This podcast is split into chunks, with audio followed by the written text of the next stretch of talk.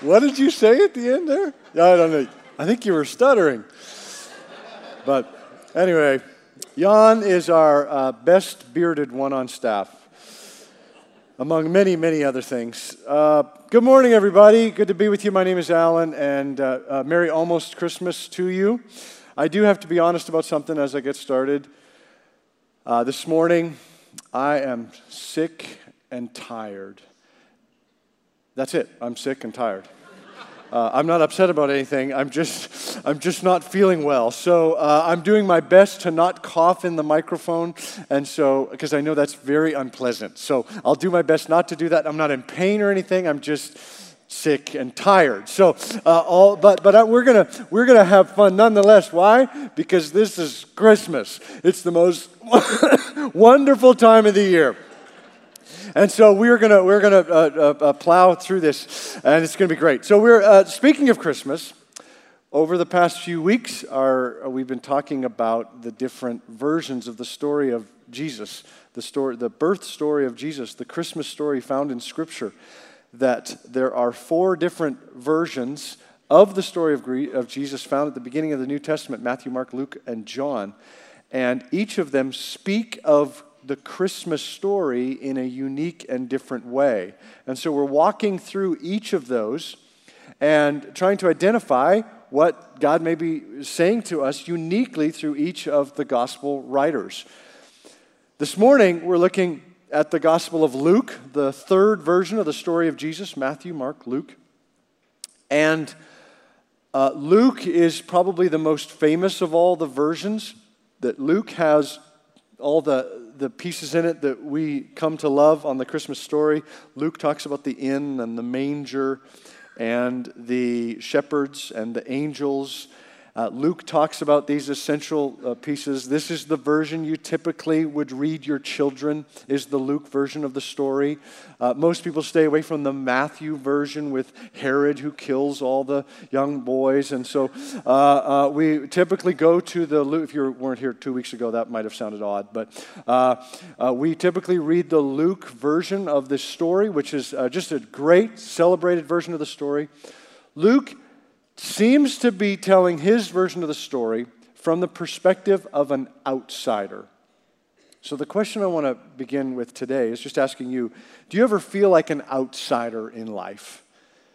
Did you feel like an outsider in your family growing up? Did you ever feel like you were different than your brothers and sisters and they had skills that you didn't have or had opportunities that were different? Do you ever feel like you were an outsider in your family simply because they were really weird? And you wondered if you looked for evidence of an adoption somewhere and you. Do you ever feel like an outsider in school? I mean, who didn't in middle school? That's what I thought. Uh, you ever feel like an outsider at work? Maybe there's just there's just there's these cliques, there's this group of people, and you're just not sure how that how that fits. Do you ever feel like an outsider in church? That everyone around you seems to get it. They seem to understand words and phrases, and, and you smile and go, I don't even know what they're talking about there. Do you ever kind of feel like you're an outsider? It can be very lonely and isolating to feel like an outsider, socially, spiritually, as a part of life. And so I think Luke, part of uh, his way of writing this story is to say this Christmas story is for outsiders. This incredible story of this baby sent to earth who, who is God Himself. This baby came for outsiders, and that's very good news. As we head towards that, would you bow your heads with me? Father, I thank you for this story. I thank you that we get to pause this morning and enter into it. I pray that you would meet us here, meet us there. Would you take us to Bethlehem?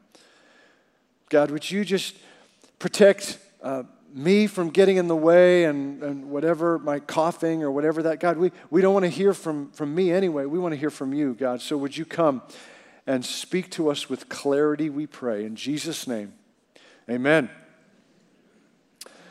Well, I want to jump into the story in uh, Luke. If you have your Bible with you, or if you have a digital Bible with you, I invite you to, to turn with me. We're going to be reading it off the screen, but it's always a good idea to have something uh, in front of you, and, and you can make notes on the margin, etc., whatever, however that might look like uh, for you. Luke chapter 1 begins with a setup for the story, kind of a preamble. It's the story of Elizabeth and the, the uh, pregnancy of John the Baptist, and then Mary is pregnant with with, uh, ba- with this uh, baby Jesus, and this is obviously a significant part of the Christmas story. But it really starts to roll once we get into chapter 2. So I'm going to jump there. Luke chapter 2 begins, you might be very familiar with these first phrases. In those days, Caesar Augustus issued a decree that a census should be taken of the entire Roman world. This is the setup for Mary and Joseph having to take a trip to Bethlehem for this census. And so that's why this is happening. That's why there's no room in the inn. And this is the setup for this story. It's a great story, and that's what happens in the next few verses. I want to jump to verse 8 because I want to take a look at the shepherds. This morning, I want to focus on the role of the shepherds in this story. Verse 8, Luke writes, There were shepherds living out in their fields nearby, keeping watch over their flocks at night. I want to look at the shepherds because shepherds in the Jewish culture were outsiders. They took care of sheep all day, and sheep were stanky. So shepherds, therefore, were stanky. I mean, they were just by, by virtue of odor, they were outsiders in, in the culture. And so they had, because they were taking care of sheep, and as, as I understand it, periodically there would be uh, blood by a, a, a, sheep who would get cut from a, a, thorn or a rock, or something would happen, and periodically they would, they would have to have blood on them, which would make them unclean, so they couldn't participate in, in worship the way others would. Uh, and so they often, uh, uh shepherds, they would love their God, but they wouldn't be able to participate in worship the way other Jewish uh, people would have at that time. And so, for many reasons, the, the shepherds were outsiders. The primary one is just, just the fact that they would have they would have just been smelly. I mean, they would just have been uh, outsiders in that community. An angel of the Lord appeared to them, and the glory of the Lord shone around them, and they were terrified. But the angel said to them, Do not be afraid. I bring you good news. It will cause great joy for all the people. Today, in the town of David, a Savior has been born to you. He is the Messiah, the Lord. This will be a sign to you. You will find a baby wrapped in cloths and lying in a manger. This is the famous Christmas story that we've heard. Suddenly, a great company of the heavenly host appeared with the angel, praising God and saying, Glory to God in the highest, and on earth peace to those on whom his favor rests. When the angels had left them and gone into heaven, the shepherds said to one another, Let's go to Bethlehem and see this thing that has happened, which the Lord has told us about. So they hurried off and found Mary and Joseph and the baby who was lying in the manger. I, have been to Bethlehem, and it's understood that it would not have been a stable that would be most likely where the baby Jesus was born. More likely, it would have been a cave because that's where in that part of the world that's where the animals would have been stored and so if they were if they went to a manger, to an area where the uh, animals were, then it more likely would have been a cave. Just imagine how welcomed these smelly shepherds would have been to this, to this poor young family in a cave with animals, having just given birth to their, to their baby boy. Even if, even if this wasn't the king, the, the Messiah, even if this was just a regular family with a regular baby, how welcome would they have been? They would have been outsiders going into this setting. Can you imagine Mary holding the baby and, and greeting a shepherd at the door and just going, whew? They would have been outsiders. What, what, what, what can I do to help you? You know, this is kind of a private moment for us in our family. What are you doing here? There are plenty of reasons for them not to belong. But this wasn't just a regular baby. This was the king of all kings. This was the Messiah that the Jewish people had been waiting for. And so I think there's evidence to say all the more they were unwelcome. They, they, they would have been uh, uh, outsiders in that setting. You're not a priest, you're not a prophet, you're not even a regular attender of our worship here in our community. You are an outsider.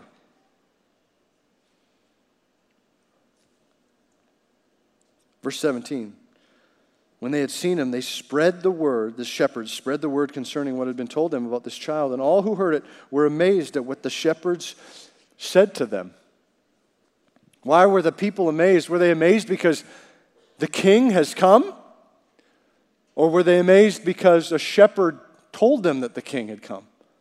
Or were they amazed that a shepherd, that a group of shepherds had the audacity to go into this cave area to the privacy of this young, poor family as they just had birth to their, to their son? What were they amazed about? I mean, there's a lot of amazing parts of this story.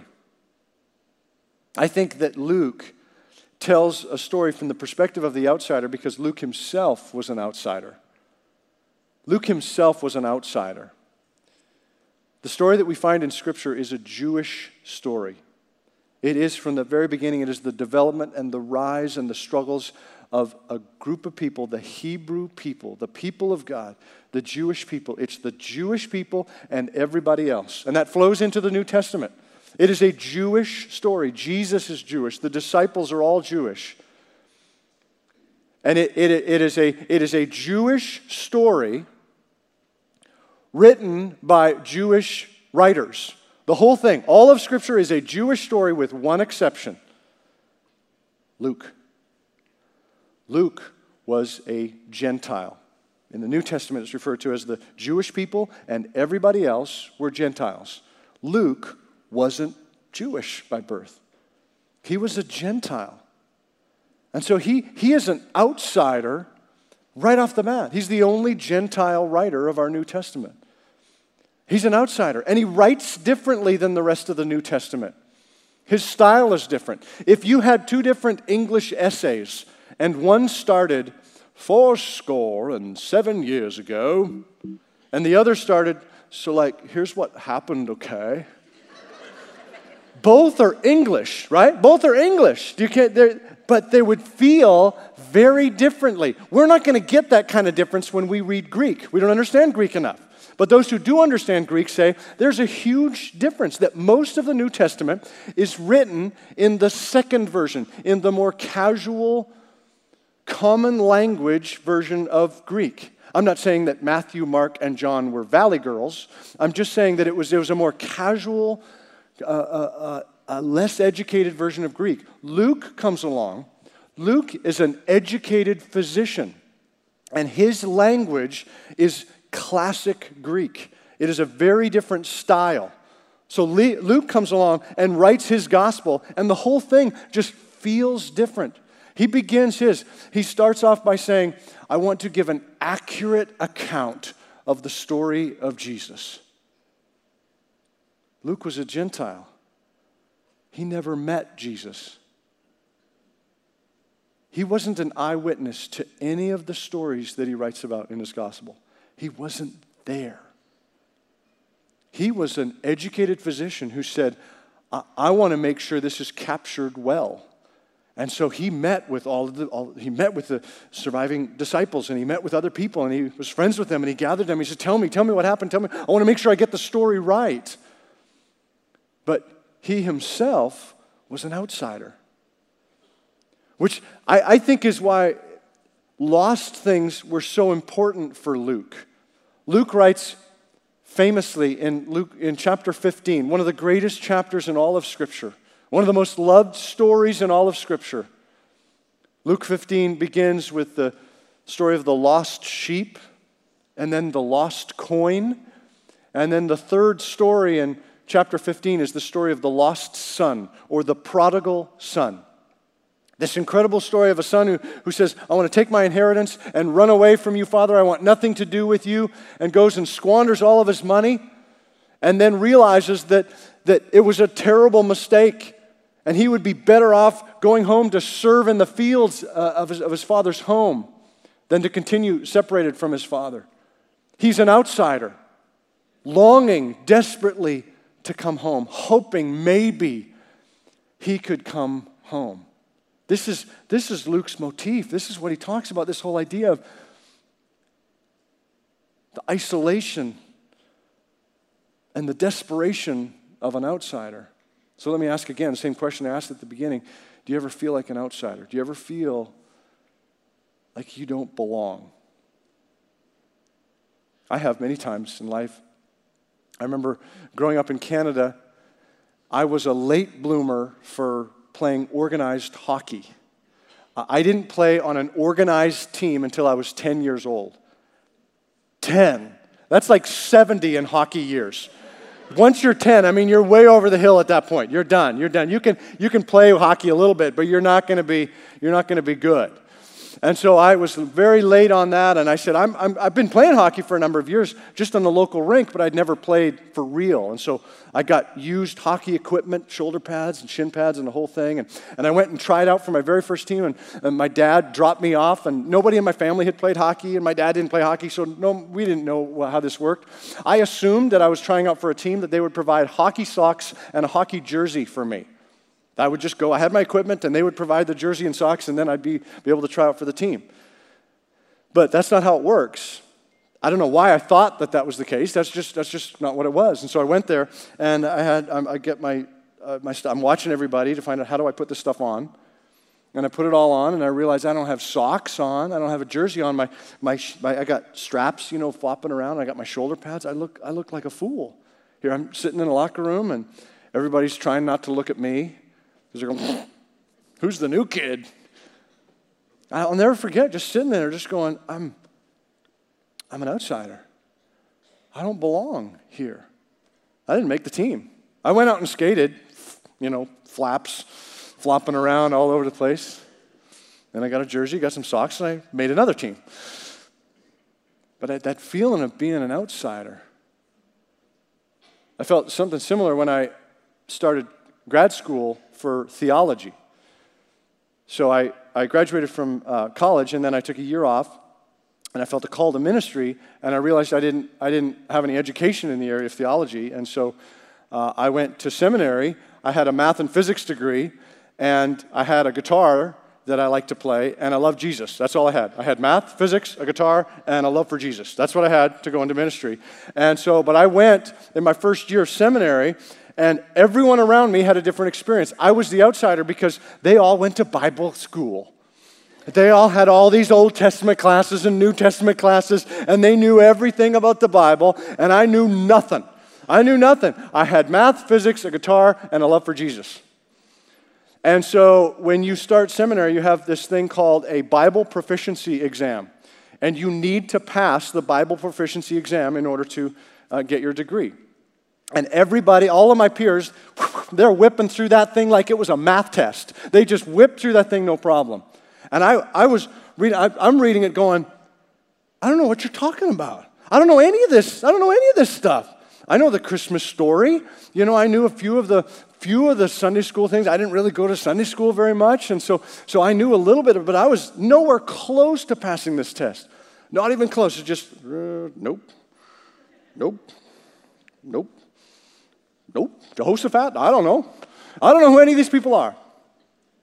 But you can't get a degree unless you pass this test. Fortunately, you can take the test as many times as you want. And I finally did pass the test. It was a month and a half ago. I finally got through it. Whew.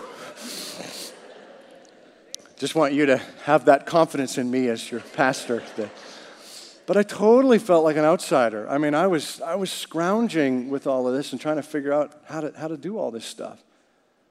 I still, I still feel like an outsider. We, I gather with pastors here in the city sometimes, great people that I have so much in common with. Sometimes I gather with pastors in the country who are part of, uh, our church is part of the Church of God out of, uh, based out of Anderson, Indiana, and we have great leaders and pastors who are part of this movement, and I get to meet with them, and, and, and we have great times together, but I often feel like an outsider.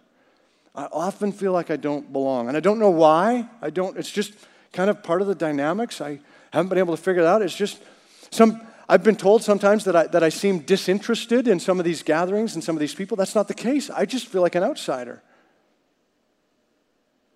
Do you ever feel like an outsider? Oftentimes, people feel like an outsider in church, and that's a tragedy. That's a, that's a sad thing. That's, that's not who we're supposed to be. That's not the kind of church we want to be part of. That Jesus, the, the foundation, the cornerstone of the church, says, Come, all who are weary and burdened, I will give you rest. Come, all. This should never be a place where people feel like outsiders. So, what, what do we do if we feel like an outsider at home or at work or at school or, excuse me, or at church? What, what are we supposed to do?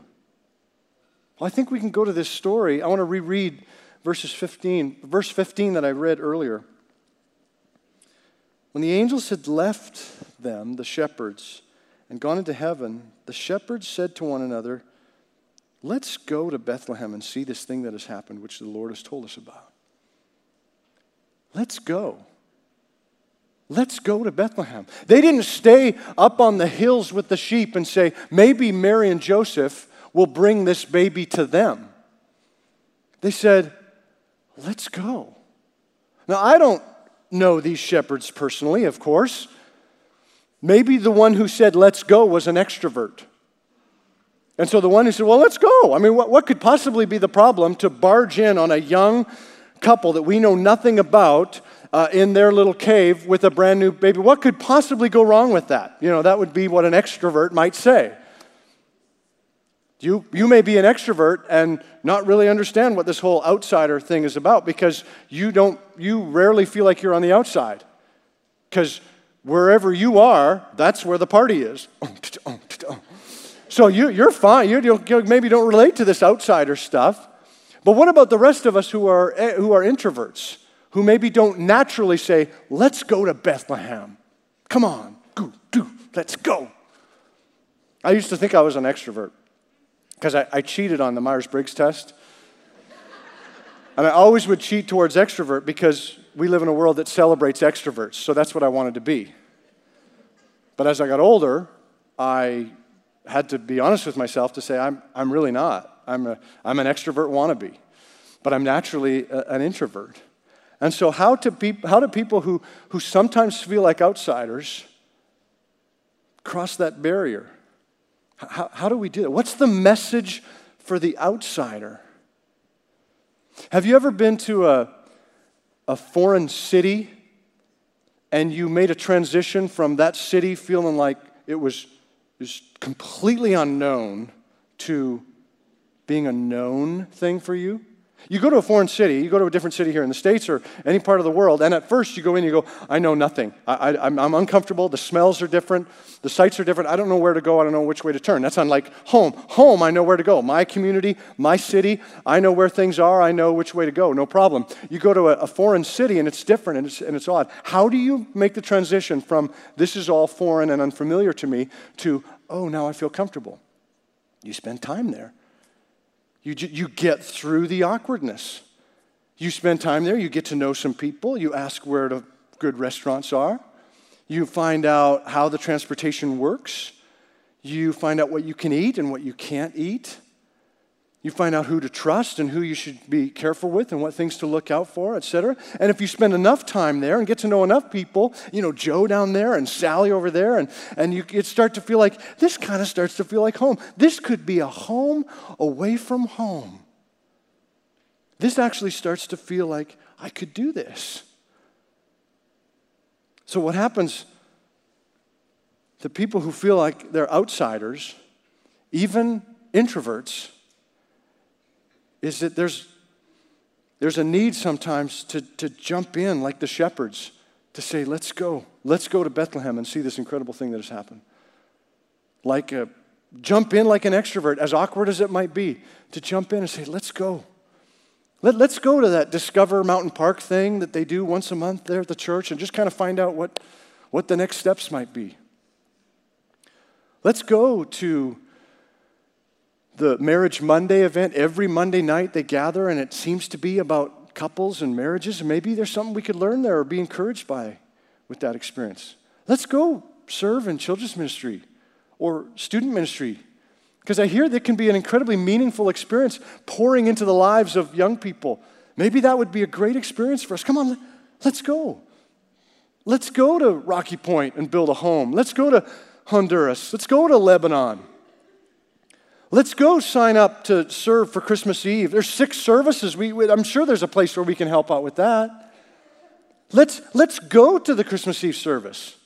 Let's go. Come on. This, come on, let's go. You have neighbors who feel like outsiders to the story of Jesus.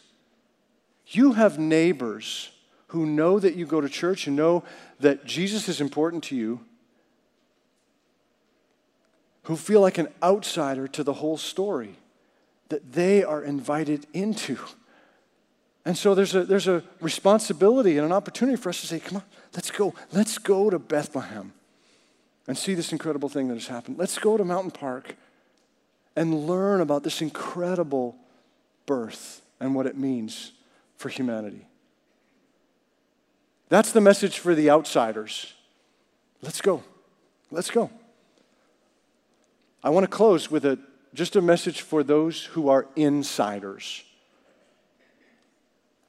If you so far in this message, and I know we're almost done, but if you so far in this message have thought, I don't get it, I don't, I can't relate to this idea of being an outsider, then you, my friend, are an insider. No question about it. You're an insider. See, outsiders are very aware of the fact that of seasons or moments where we are outside. Outsiders are very aware of their outsiderness. Insiders, not always so aware of their insiderness.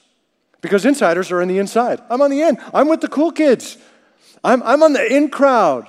Why, why am I worried about in or out? I'm in. And so there is, a, there is a difference there, and Luke wants us to understand this difference.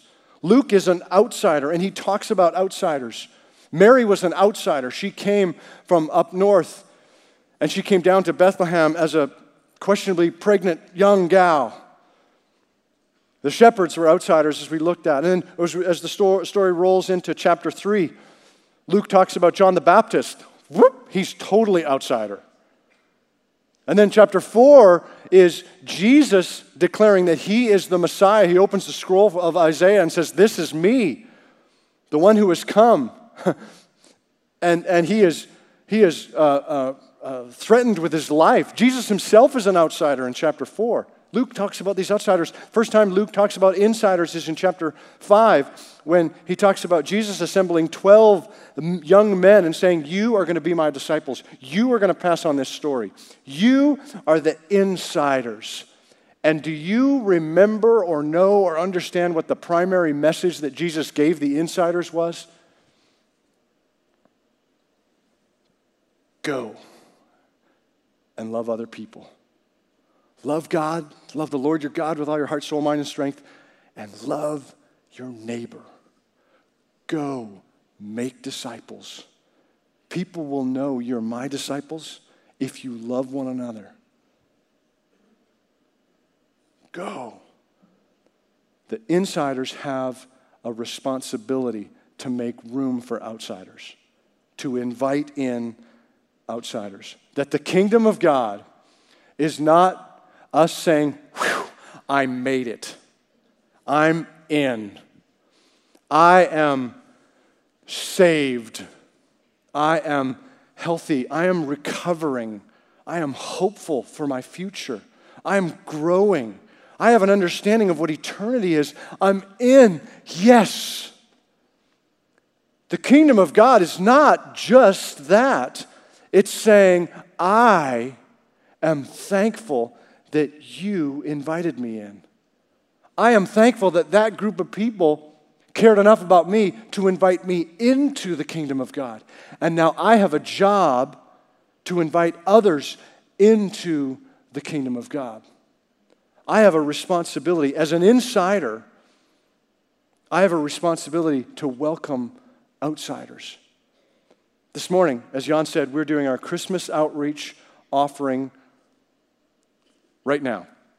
And essentially, what this is, when we gather money twice a year, we do this for uh, everything that is outreach as far for us as a church. It's what essentially that is. It's a bunch of insiders who know the story of Jesus who say, We want to put our resources toward loving outsiders into the kingdom of God. That's what this list is. And we've been providing you information over the past few weeks about a number of ways that we in 2019 are going to love outsiders. Hopefully, you've had a chance to look at that and pray about that. As Jan said, every dollar that comes in today will go towards our outreach efforts in 2019 unless you indicate specifically you want it to go to general fund or somewhere else. If it's not indicated, uh, or if it is indicated for outreach, it will go towards our Christmas outreach plan.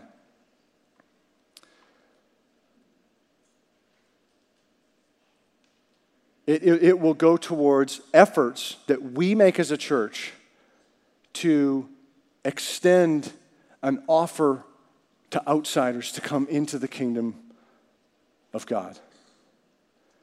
When we, I'm just kind of thinking through some of the things on our, on our list, that when we open our doors for Family of Promise, families here in the, in the city who, who, who need a place to stay,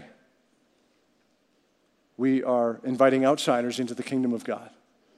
When we team up with From Gangs to Jobs and give hope to men and women coming out of prison, when we build homes in Rocky Point, when we feed Syrian refugees in Lebanon, we are inviting outsiders into the peace and the knowledge and the power and the beauty of the kingdom of God. And so, um, what we're going to do here is the band is going to come out and lead us in one final song as we participate in our Christmas outreach offering. And my hope is that you would prayerfully and joyfully and generously participate in the offering uh, today. Again, all of it goes towards our outreach efforts in 2019. Would you uh, bow your heads with me as we celebrate and head into this time? God, I thank you that you have invited, have invited us into the story, that we are all outsiders. We are all Gentiles who have been invited into your story. We've been invited into your family. God, I thank you for that invitation. I thank you for the, for the peace and the joy of being inside, of being in with you, God. But may we not stop there. May we forever be mindful of outsiders, of those that that were just like us who do not yet know about who you are and about your love. And so, God, I pray that as we, as we worship through participating in giving, as we continue to celebrate Christmas, we would be mindful of outsiders as you are, as Luke is. We pray these things in the name of Jesus. Amen.